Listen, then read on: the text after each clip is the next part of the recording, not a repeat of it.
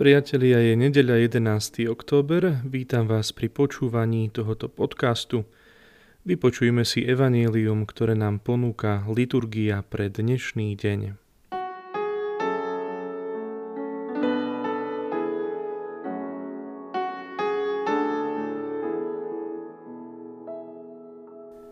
Ježiš znova hovoril veľkňazom a starším ľudu v podobenstvách. Nebeské kráľovstvo sa podobá kráľovi, ktorý vystrojil svadbu svojmu synovi.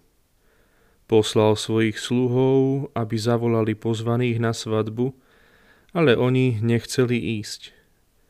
Znova poslal iných sluhov s odkazom, povedzte pozvaným, hostinu som už prichystal, voli a krmný dobytok sú pozabíjané a všetko je pripravené, poďte na svadbu. Ale oni na to nedbali a odišli. Jeden na svoje pole, iný za svojím obchodom. Ostatní jeho sluhov pochytali, potupili a zabili. Kráľ sa rozhneval, poslal svoje vojská, vrahov zahubil a ich mesto podpálil. Potom povedal svojim sluhom, svadba je pripravená, ale pozvaní jej neboli hodní, Choďte preto na ráz ceste a všetkých, čo nájdete, zavolajte na svadbu. Sluhovia vyšli na cesty a zhromaždili všetkých, ktorých našli, zlých aj dobrých, a svadobná sieň sa naplnila hostiami. Keď kráľ vošiel pozrieť si hostí, zbadal tam človeka, ktorý nebol oblečený do svadobného odevu. Povedal mu, priateľu, ako si sa mohol vojsť bez svadobného odevu? On onemel. Tu kráľ povedal sluhom, zviažte mu nohy i ruky a vyhoďte ho von do tmy, tam bude pláč a škrípanie zubami. Lebo mnoho je povolaných, ale málo vyvolených.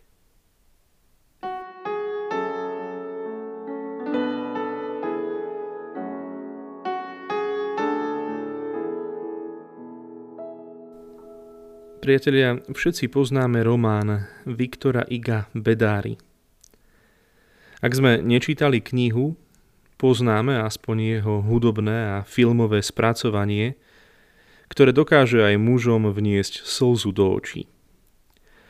Je to príbeh bývalého galejníka Žána Valžána, ktorý sa dostane na slobodu – po skúsenosti so starým dobrým kňazom, ktorý ho prichytí pri pokuse o krádež a predsa mu dá v odpustení druhú šancu, sa rozhodne žiť čestným životom.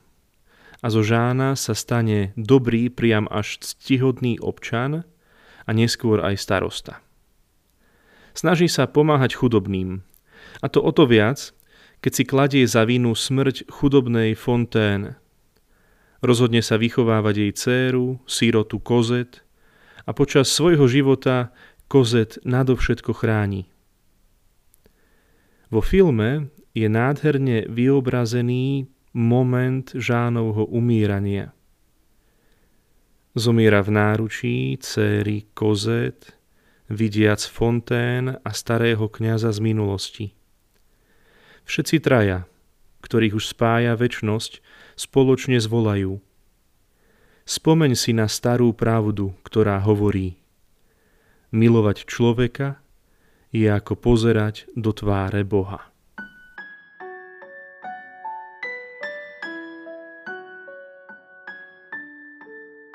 Milovať druhého človeka je ako pozerať sa do tváre Boha.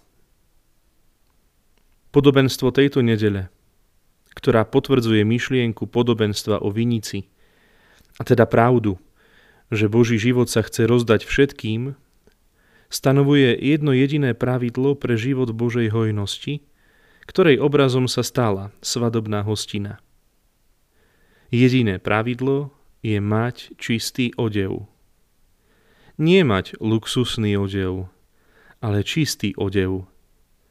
Dovolím si povedať, že čistý odev ktorý je tiež len obrazom, je požiadavka kráľa na nás žiť v živote následovné. Milovať druhých ľudí znamená vidieť tvár samotného Boha. Jedno, jediné pravidlo, ktoré nás nikdy neprestane viazať a ktoré žiť má byť pre nás radosťou, je naozaj milovať druhého človeka znamená pozerať do tváre samotného Boha. Naša krajina sa asi opäť zatvorí. Myslím si, že bude správne zrieknúť sa spoločenského života, hoci sa to, myslím si, deje trocha neskoro. Asi sa v prospech zákona lásky k blížným, ktorý aj dnešné evanílium kladie vysoko, zriekneme aj bohoslúžieb a naplňania iných cirkevných predpisov, ktoré sú pod týmto príkazom. Príjmime všetky obmedzenia z lásky k našim blízkym. Lebo hľadieť do ich tváre s láskou znamená pozerať sa do tváre samotného Boha. Prajem vám všetkým požehnaný týždeň.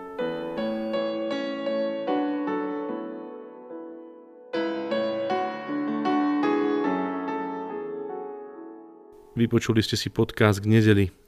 Sprevázal vás ním Peter Labanc, som kňaz Košickej arcidiecézy. Autorom hudby je môj brat Tomáš Labanc. Nájdete ma aj na Instagrame pod menom areopak.labans.